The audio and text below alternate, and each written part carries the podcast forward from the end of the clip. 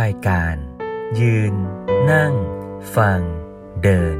เจริญสติ ภาวนาแบบผ่อนคลาย ผ่อนพัก รักษาใจ ให้โปร่งใส สุข เบา ด้วยพลังแห่งฉันทะ และธรรมะสมาธิ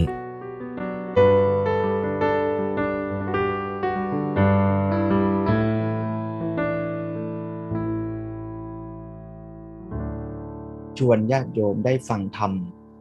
ของหลวงพ่อสุรศักดิ์พระภาวนาเขมคุณวัดมเหยง จังหวัดพระนครศรีอยุธยา ต่อเนื่องเป็นครั้งที่ห้าตลอดเดือนนี้นี่เราได้ฟังธรรมเกี่ยวกับการเจริญวิปัสสนากรรมฐาน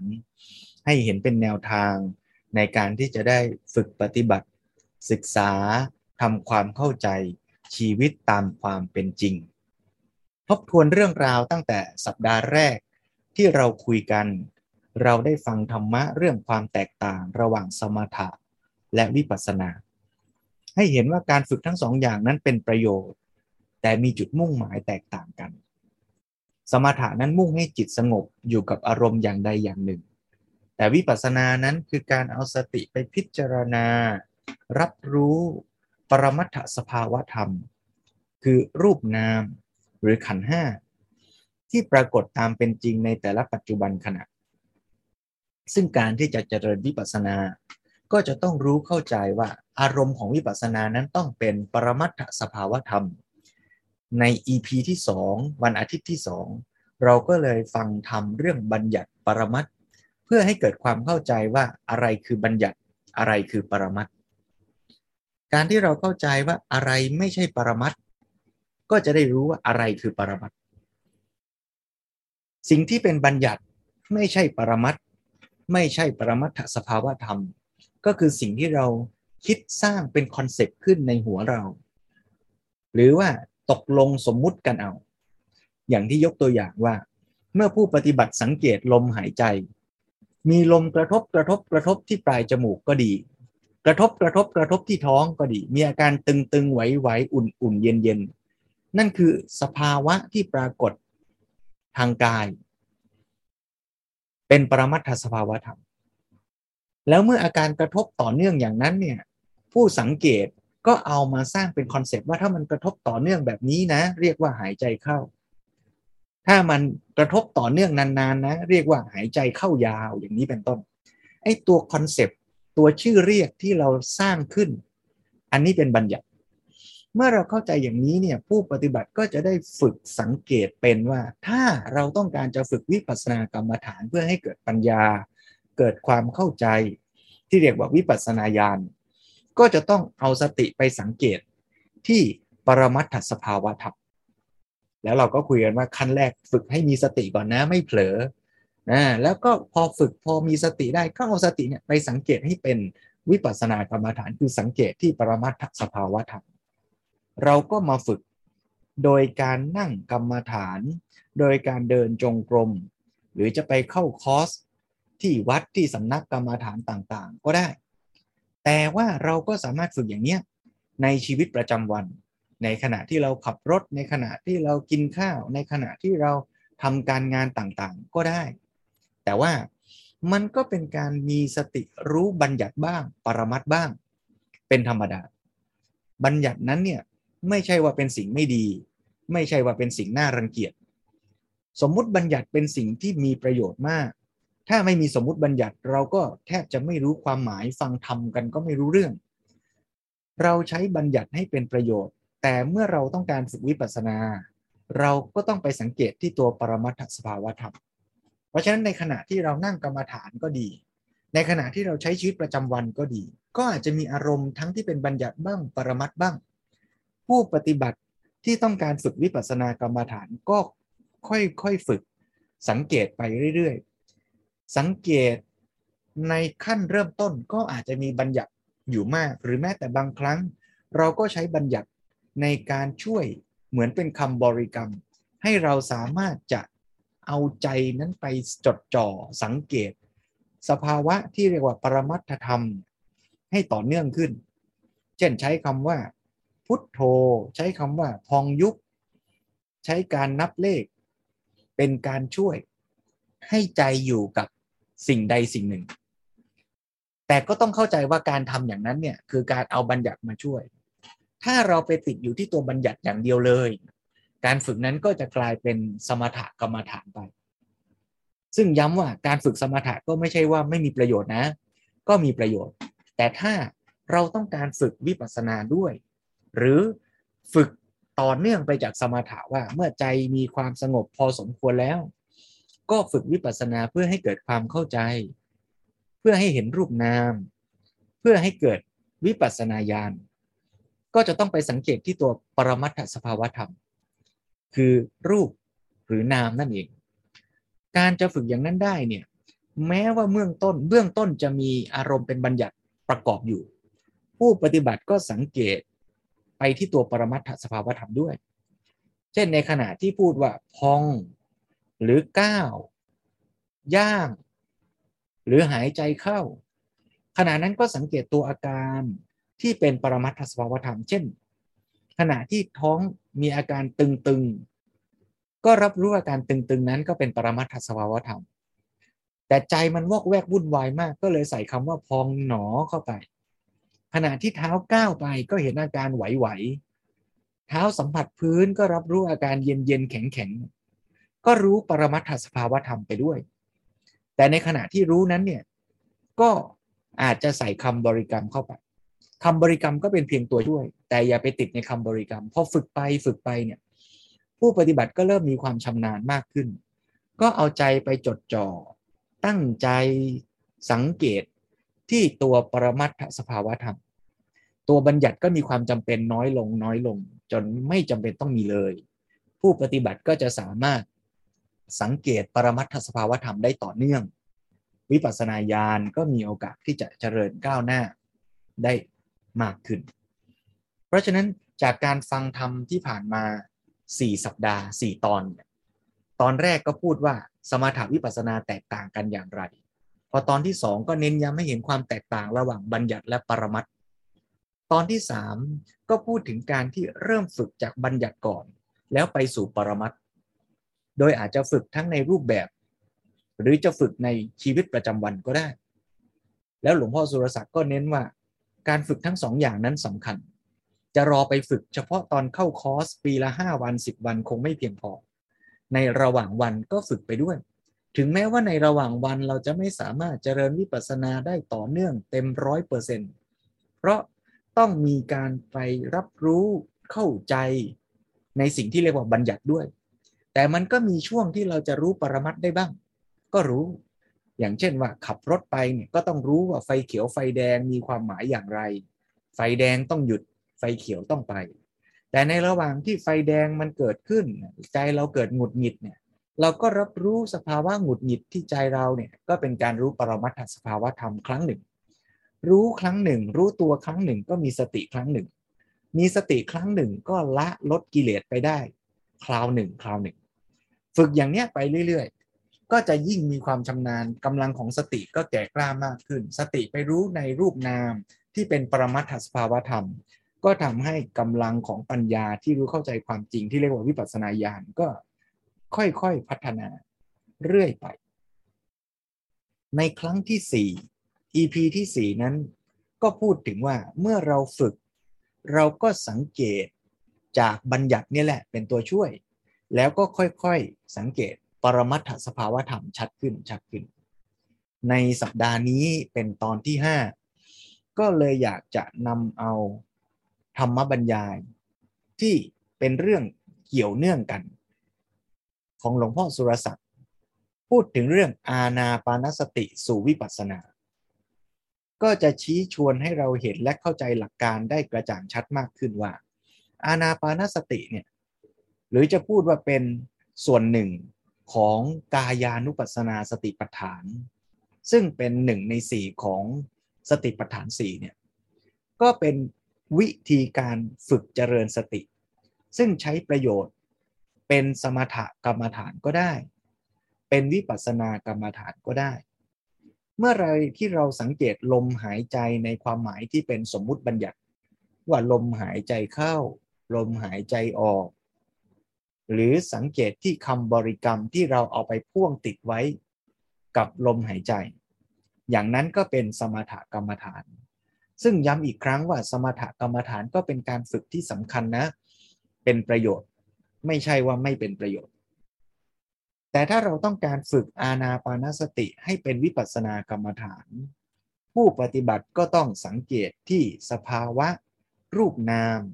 โดยไม่ไปติดที่สมมุติบัญญัติ วันนี้เราก็จะได้มาตั้งใจฟังธรรมบรรยายร่วมกัน เพื่อเป็นแนวทางในการฝึกวิปัสสนากรรมฐาน เพราะเข้าใจว่าหลายท่านก็อาจจะคุ้นเคย หรือมีพื้นฐานในการฝึกอาณาปานสติมาค่อนข้างมาก หรือมีอยู่บ้างแล้ว และอาณาปานสติก็เป็นกรรมฐานที่เราเรียนกันมาว่า ฝึกได้สะดวก ใช้ได้ทั่วไป ฝึกได้สะดวกยังไง ก็เพราะว่าอานาปานสติไม่ต้องอาศัยอุปกรณ์เครื่องมืออะไร เพราะลมหายใจมีอยู่กับเราทุกคนตราบใดที่เรามีชีวิต ไม่ว่าจะอยู่ที่วัดอยู่ที่สำนักกรรมฐาน หรืออยู่ที่บ้าน เราทุกคนก็มีลมหายใจ เราก็เพียงแต่ใส่ใจและใช้ลมหายใจเนี้ยให้เป็นประโยชน์ เป็นประโยชน์ในการเจริญสติ และเป็นประโยชน์ในการเจริญวิปัสสนากรรมฐานได้ด้วย เพราะฉะนั้นนับจากบัดนี้ไป ก็ขอเชิญชวนญาติโยมทุกท่านได้ตั้งจิตตั้งใจ ที่จะสดับรับฟัง ธรรมบรรยาย ของหลวงพ่อสุรศักดิ์ พระภาวนาเขมคุณ ในหัวข้อเรื่องที่ว่า อาณาปานสติ สู่วิปัสสนา เชิญโยมทุกท่านได้ตั้งใจรับฟัง แล้วก็พิจารณาตามคำสอนไปพร้อมๆกัน ถ้าพร้อมแล้วขอให้โยมนั่งในอิริยาบถทที่สบายๆรับรู้กายและใจของเราผ่อนคลายร่างกายที่เกร็งตึง ปล่อยวางจิตใจที่ขุ่นมัว วุ่นวายสับสน เพื่อที่เราจะได้ ตั้งใจสดับรับฟัง ธรรมะร่วมกัน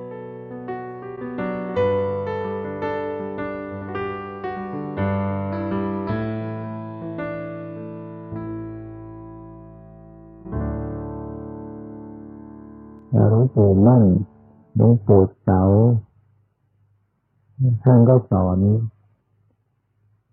ให้กำหนดภาวนาพุทโธ เวลาดูลมหายใจเข้าออกให้ว่าหายใจเข้าว่าพุทหายใจออกว่าโธก็มีการใช้กันแพร่หลายนะพุทโธพุทโธ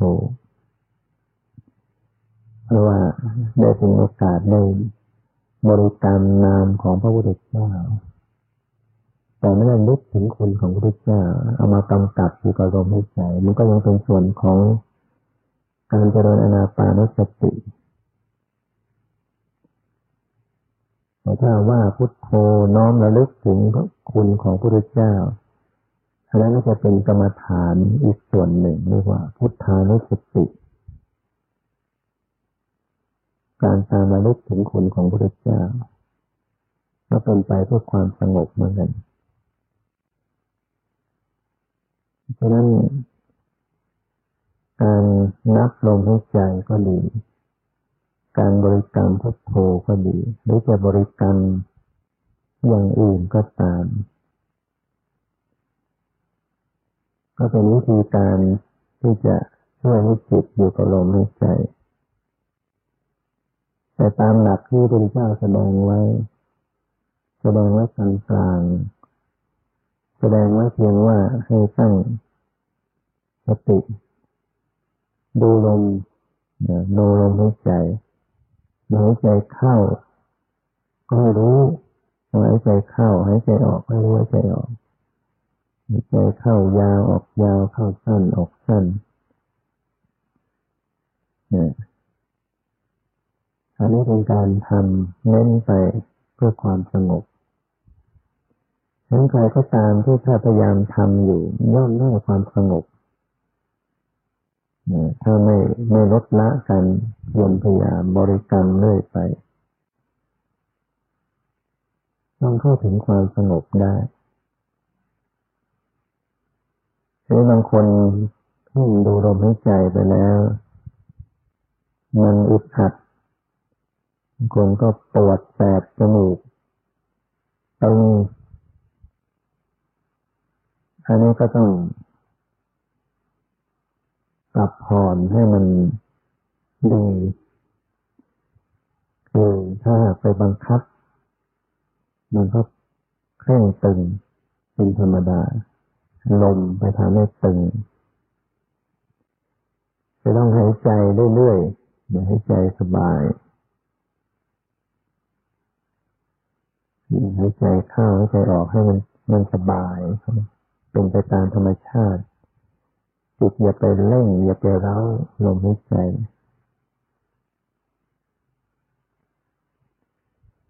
มันมีวิธีอีกอย่างหนึ่ง ก็ลองไปใช้ดูถ้าที่ประสบการณ์อันนี้เป็น เป็นวิธีเฉพาะตัว คือให้ไปดูจังหวะการสับเปลี่ยนของลมหายใจ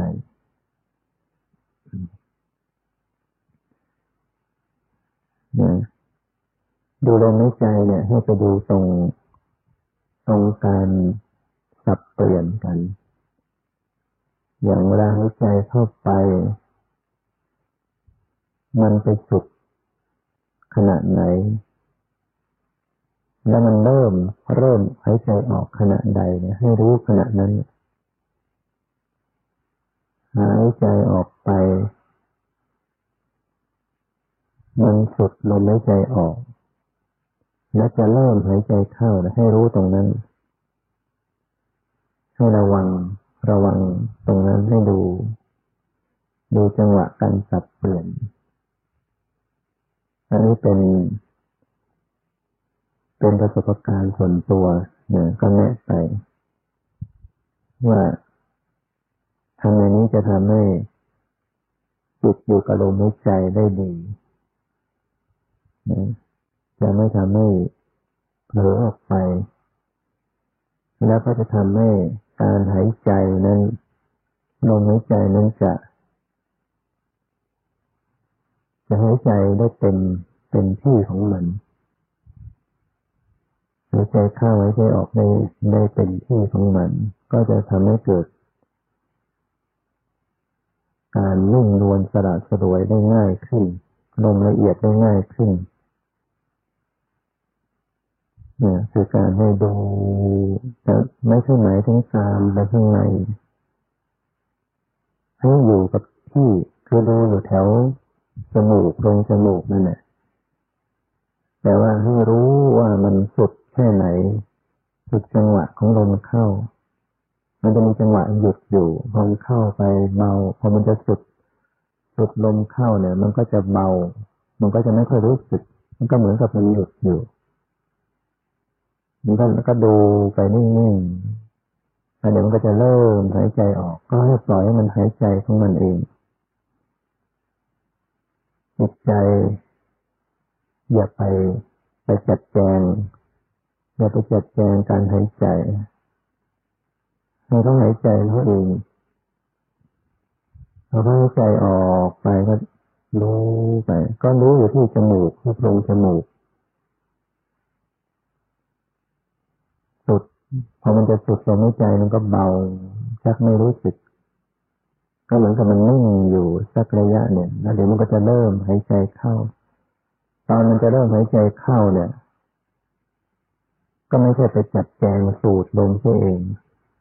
ปล่อยมันนิ่งๆมันเนี่ยเดี๋ยวมันก็เข้าสูตรเข้าเองนะถ้าเป็นอย่างนี้ลมมันจะ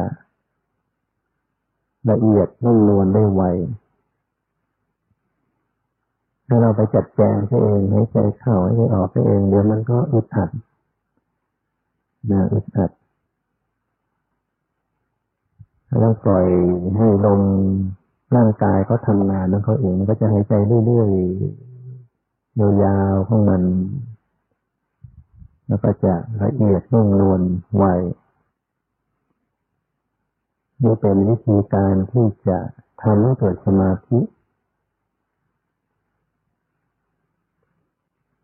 เมื่อทำไปทำไปดูลงไปเรื่อยๆ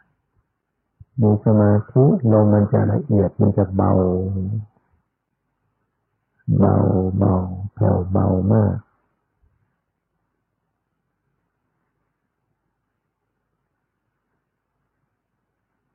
กายก็จะสบายขึ้นเนี่ยนั่งไปไม่รู้สึกค่อยปวดเมื่อยเพราะมีสมาธิเริ่มมีสมาธิ จิตใจก็รู้สึกเบาๆสงบลมละเอียด ถ้าดูไปดูไปเรื่อยๆ ถ้าทำอยู่อย่างนั้นนานๆเข้ามันก็จะเกิดมีมิตขึ้นคือเกิดภาพเกิดมโนภาพนะซึ่งก็เป็นนิมิตแตกต่างกันไป อาจจะเป็นเหมือนปุยนุ่นปุยฝ้ายละอองไอ้น้ำหรือเหมือน เป็นแสงเป็นดวงกลม เป็นดวงแก้วหรือเหมือนกับดวงอาทิตย์ดวงจันทร์อะไรอย่างนี้แล้วแต่นี่คือนิมิตเกิดขึ้นเมื่อนิมิตเกิดขึ้นอย่างนี้แล้ว การจะทำให้มีสมาธิสูงขึ้นไปอีก ก็จะต้องประคองนิมิตนั้นไว้ ดูนิมิตเพ่งอยู่กับนิมิตเนี่ยก็จะทำให้จิตใจมีสมาธิขึ้นไป แล้วก็ฝึกการ ขยายนิมิตนึกให้มันใหญ่ นึกให้มันเล็กเนี่ย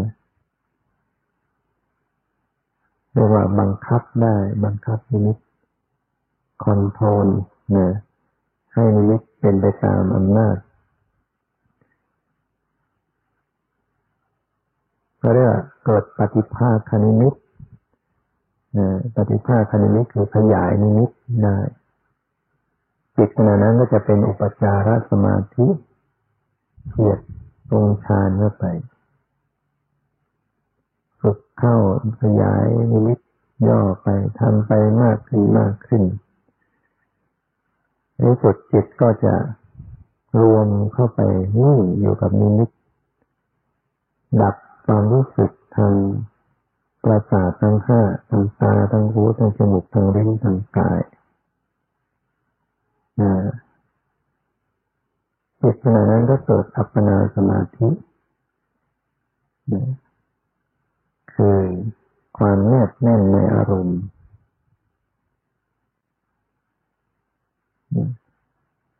ยังไงก็จะเข้าได้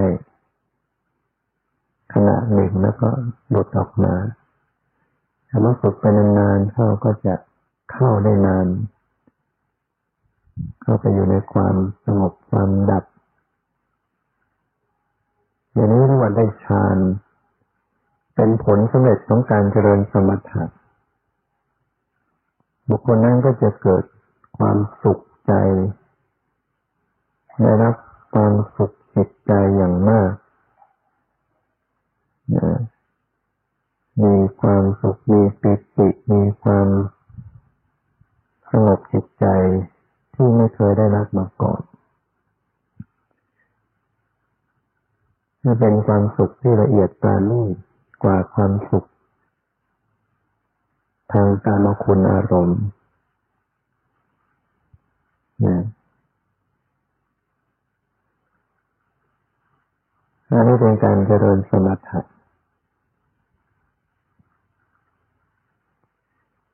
ถ้าเมื่อจะเอาสมาธิมาเป็นบาปเชื่อมต่อไปในทางวิปัสสนา ก็ให้ทำวิปัสสนาในขณะที่สมาธิคลายตัวลง เพราะว่าการเข้าไปตั้งมั่นในอารมณ์เดียว ขณะนั้นมันทำอะไรไม่ได้ พิจารณารูปนามอะไรไม่ได้ราจิต มันนิ่งมันดับ มันไม่ไหวไม่รับรู้อย่างอื่นจะได้รู้ปัจนาไม่ได้ พิจารณาอะไรไม่ได้มันนิ่งมันไม่รับรู้อะไร แต่ว่าถึงเวลาสมาธิมันคลายตัวออกมา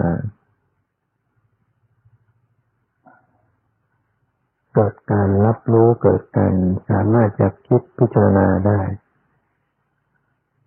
ก็ให้น้อมมีสติน้อมมาระลึกมารู้ ที่จิตใจ แทนที่จะยุเพ่งนิมิตอยู่ แต่กลับมารู้ที่ตัวที่ไปดูนิมิตคือจิตและองค์ ฌานที่ประกอบกับจิต มีวิตก มีวิจารมีปิติ มีความสุข มีเอกตาอยู่ เช่น ดูจิตใจที่มีความเอิบอิ่ม ดูจิตใจที่มีความสุข ความเย็น ความสบาย ดูจิตใจว่ามีความตั้งมั่น มีความสงบ ดูลักษณะของจิตที่เป็นสภาพรับรู้อยู่ พิจารณาเห็นตรง พิจารณาตรงก็เห็น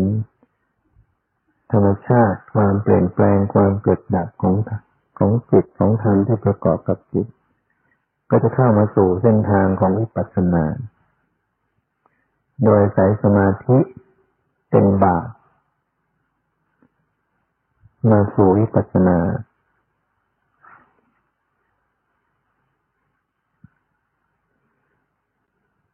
นี่ก็เป็นแนวทางที่ว่าดูลมหายใจไป จนได้ฌานได้สมาธิ แล้วก็มาถูวิปัสสนาทีนี้บางคนไม่ได้ได้ฌานทำไม่ได้ฌานทำไม่ได้ ไม่สามารถจะทำให้จิตมันดับมันนิ่งในอารมณ์เดียวอย่างนั้นได้ ก็ทำสมาธิไปพอสมควร แล้วก็เข้ามาสู่วิปัสสนาเลยก็ได้ในกรณีที่ดูลมหายใจไปทำไปดูลมเข้าลมออกหรือจะบริกรรมก็แล้วแต่ ลมละเอียดขึ้นจิตมีความสงบขึ้น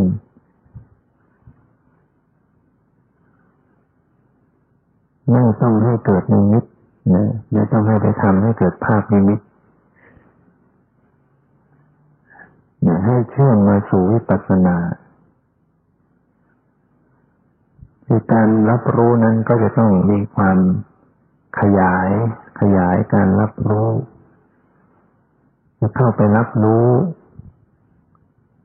พร้อมออกไปทั้งกายทั่วทั้งตัว ขณะที่ดูลมหายใจเข้าดูลมหายใจออกก็แผ่กระแสของจิต ให้แทรกซึมรับรู้ไปทุกส่วนของกาย ในความรู้สึก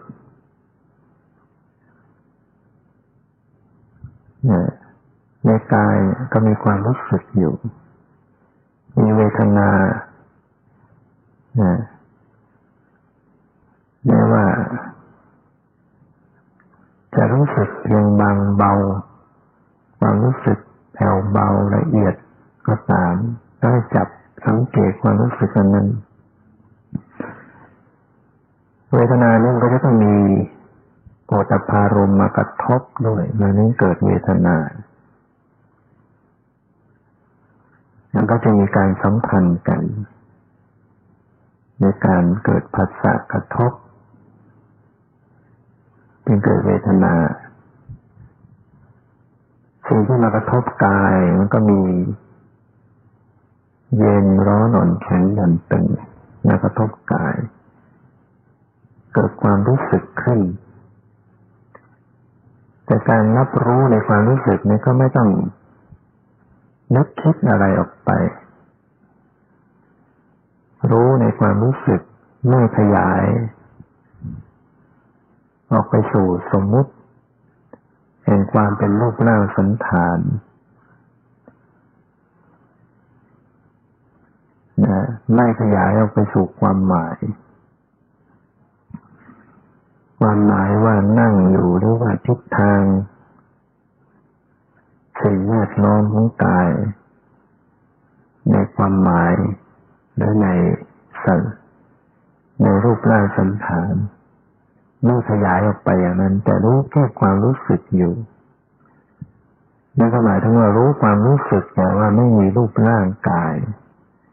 เหมือนกับว่านั่งแล้วก็ไม่มีร่างกาย ไม่มีแขนขาหน้าตาอวัยวะ มือเท้า ไม่มีในความรู้สึก มีแต่ความรู้สึกอยู่ มีความไหว มีความกระเพื่อมมีความสะเทือน มีความไหวๆในกาย ซึ่งมันก็มีการกระทบสัมผัส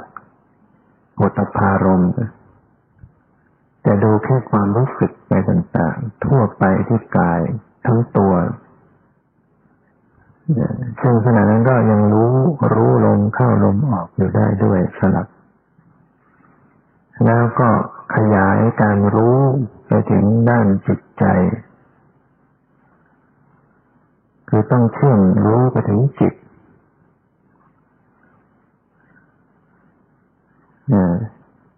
จิตใจมีสภาพอย่างไรขณะนั้น มีอาการอย่างไร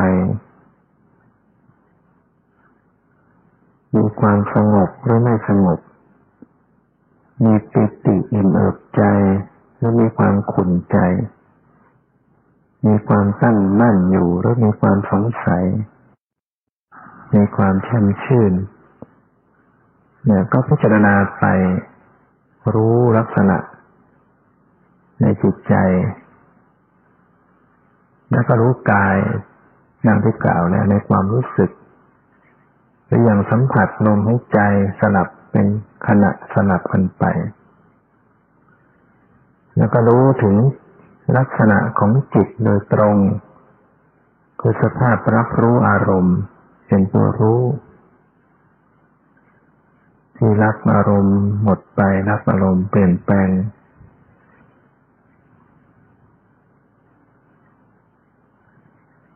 อย่างนี้ก็เรียกว่าเข้ามาสู่ระบบวิปัสสนาเนี่ยคือเปลี่ยนอารมณ์จากสมมติบัญญัติมาสู่อารมณ์ที่เป็นปรมัตถ ตอนแรกดูลมเข้าลมออกอยู่ ซึ่งรู้ในความหมายว่าเข้าว่าออก หรือบริกรรม หรือเป็นสันฐานเป็นรูปร่าง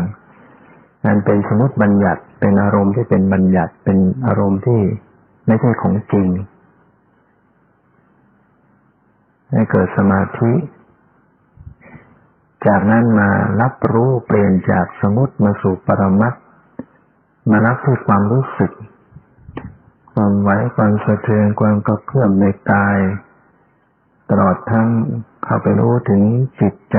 ตัวรู้ตัวนึกตัวคิดตัวรู้สึก อาการในจิตใจต่างๆ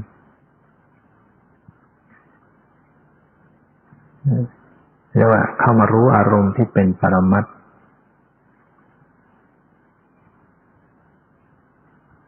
ทำให้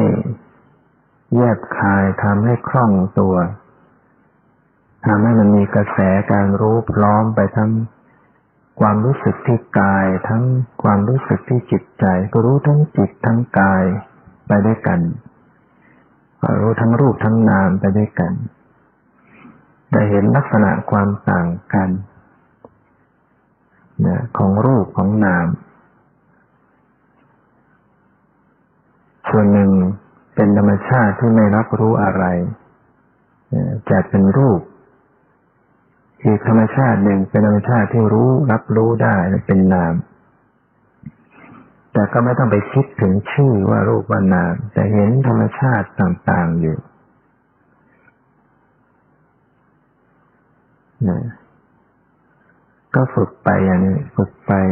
ซึ่งในระหว่างการทำมันก็ ทำได้บ้างล้มเหลวไปบ้าง ได้ไปล้มไปนะเผลอออกไปบ้าง กลับเข้ามาบ้าง ก็ต้องทำไปอย่างนั้นเพียรพยายามไป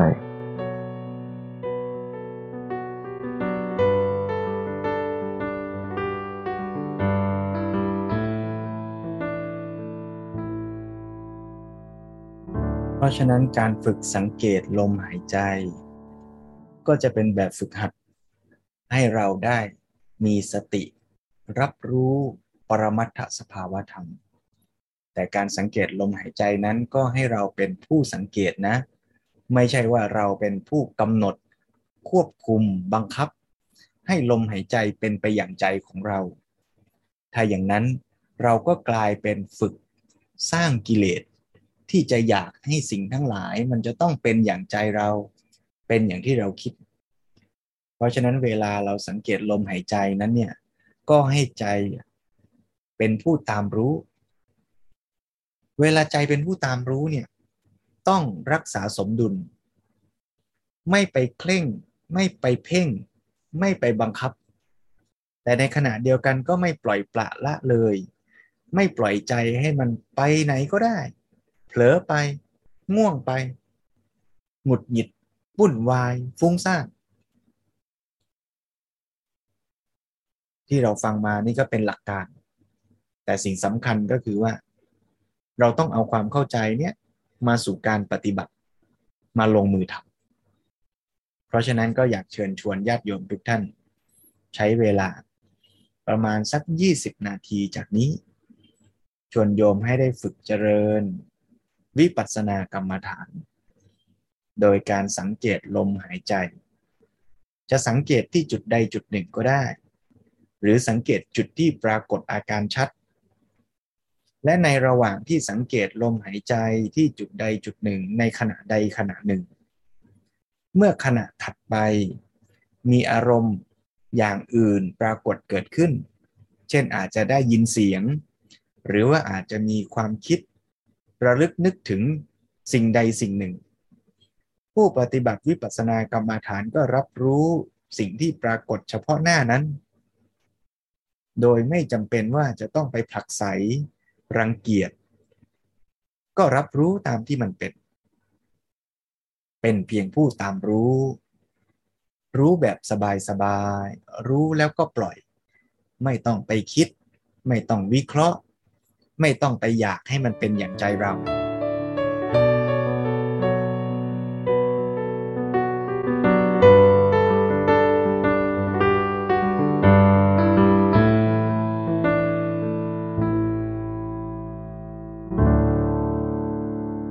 โยมพร้อมแล้ว ชวนโยมให้นั่งในอิริยาบถทที่สบายผ่อนคลาย เริ่มต้นอาจจะหายใจเข้าหายใจออกลึกๆ สักครั้งสองครั้ง เป็นการเตรียมความพร้อม หลังจากนั้นก็ไม่ต้องไปบังคับ ไม่ต้องไปสั่งให้มันสั้น ไม่ต้องไปสั่งให้มันยาว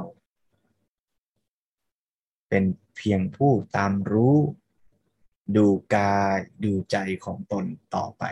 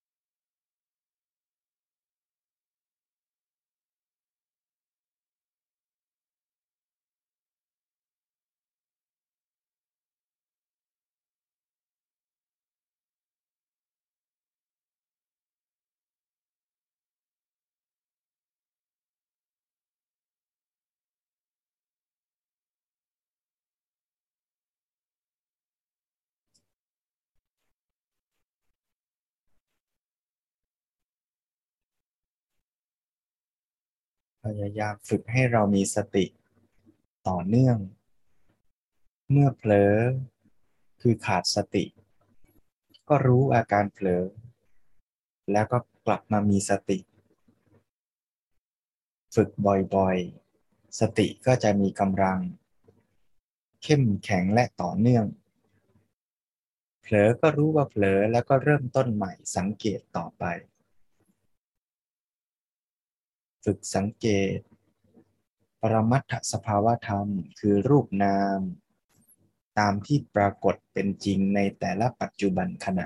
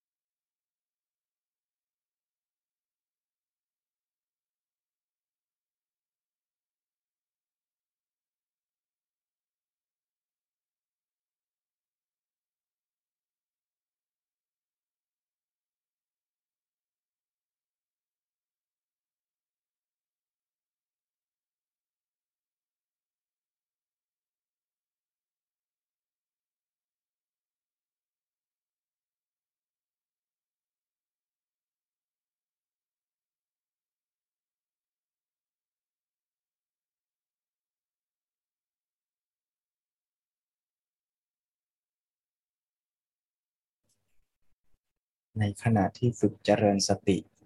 พยายาม ที่จะใส่ใจรับรู้ปรมัตถสภาวธรรม บางครั้งถ้าใจเผลอออกไปครูบาอาจารย์บางท่านก็แนะนำให้ใช้บัญญัติช่วย เช่นลมหายใจเข้า ก็อาจจะนับหรือเรียกชื่อ หรือลมที่กระทบท้องมีอาการตึงขึ้นก็เรียกว่าพอง หย่อนลงก็เรียกว่ายุบ ก็ได้ แต่เมื่อใช้บัญญัติอย่างนั้น ก็เข้าใจว่ามีความมุ่งหมายเพียงแค่เพื่อให้ใจนั้น แนบนิ่ง หรืออยู่สังเกตอยู่กับปรมัตถสภาวธรรมได้ต่อเนื่องมากขึ้น ผู้ปฏิบัติอาจจะใช้บัญญัติเป็นตัวช่วย แต่ก็ต้องรู้ว่าเป้าหมายหลักของการฝึกวิปัสสนาคือการรู้ที่ปรมัตถสภาวธรรม ถ้าใจของใครฟุ้งมาก หรือมีอาการเหนื่อยล้า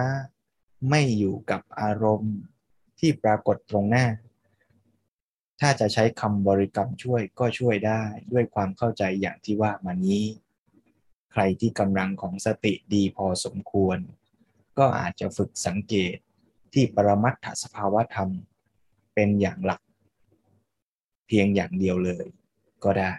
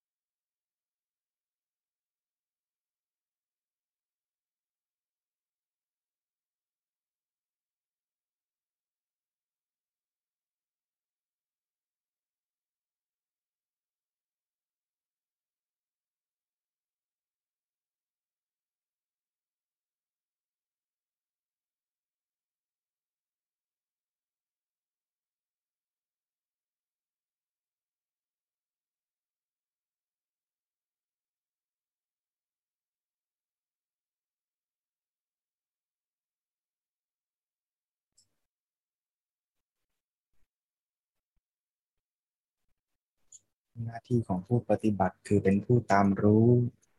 มีสติรู้อารมณ์ที่ปรากฏ ไม่ต้องไปบังคับ ไม่ต้องไปเพ่ง ไม่ต้องไปลุ้น ว่ามันจะต้องเป็นอย่างไร มันเป็นยังไงก็รู้อย่างนั้น แต่ก็รักษาใจไม่ให้ ผ่อนจนคลายเกินไป จนกลายเป็นฟุ้งซ่านหรือซึมเศร้าหดหู่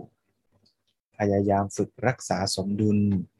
ให้ใจรับรู้อารมณ์ อย่างสบายๆ อย่างเป็นธรรมชาติ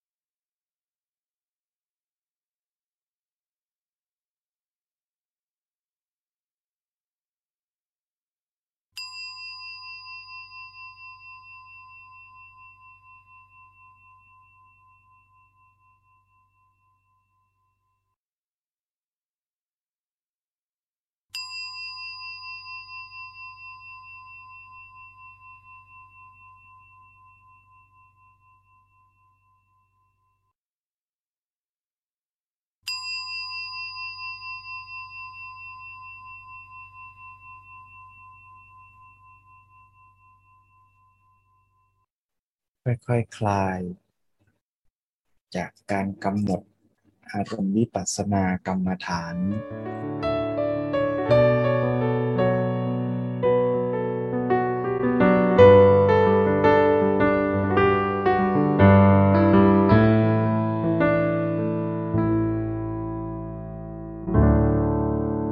รับรู้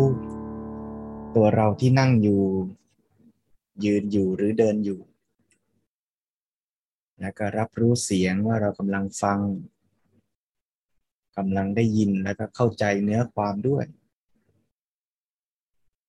ลองทบทวนการฝึกปฏิบัติ ในช่วง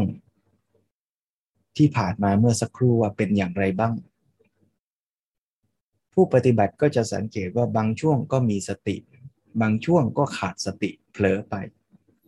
ในขณะที่มีสตินั้นบางขณะก็รับรู้สภาวะธรรมที่เป็นปรมัตถสภาวะธรรมคือรูปนาม คืออาการที่มีการกระทบกระทบมีอาการตึงตึงไหวไหวในขณะก็เกิดความคิด แทรกขึ้นมาเป็นขณะขณะก็มี เช่นมีความคิดว่านี้คืออะไร หรือมีความคิดเป็นเรื่องเป็นราว ตอนที่เราเข้าไปอยู่ในเรื่องราวความคิด ตัวเรื่องราวความคิดนั้นเป็นสมมุติบัญญัติ ไม่ใช่สภาวะธรรม แต่ตัวอาการคิด อาการนึก อาการตีความหมาย เป็นการทำงานของจิต ซึ่งเดี๋ยวในเดือนหน้าก็จะชวนกันฟังธรรม ในเรื่องของการสังเกตส่วนที่เป็นจิต หรือส่วนที่เป็นนามธรรมถ้าพูดถ้าพูดอย่างอภิธรรมก็เรียกว่าจิตและเจตสิก กันต่อไป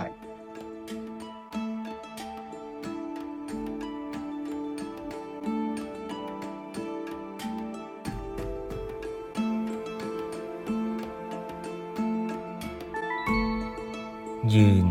นั่ง ฟัง เดิน เจริญสติ ด้วยพลังแห่งฉันทะ และธรรมะสมาธิ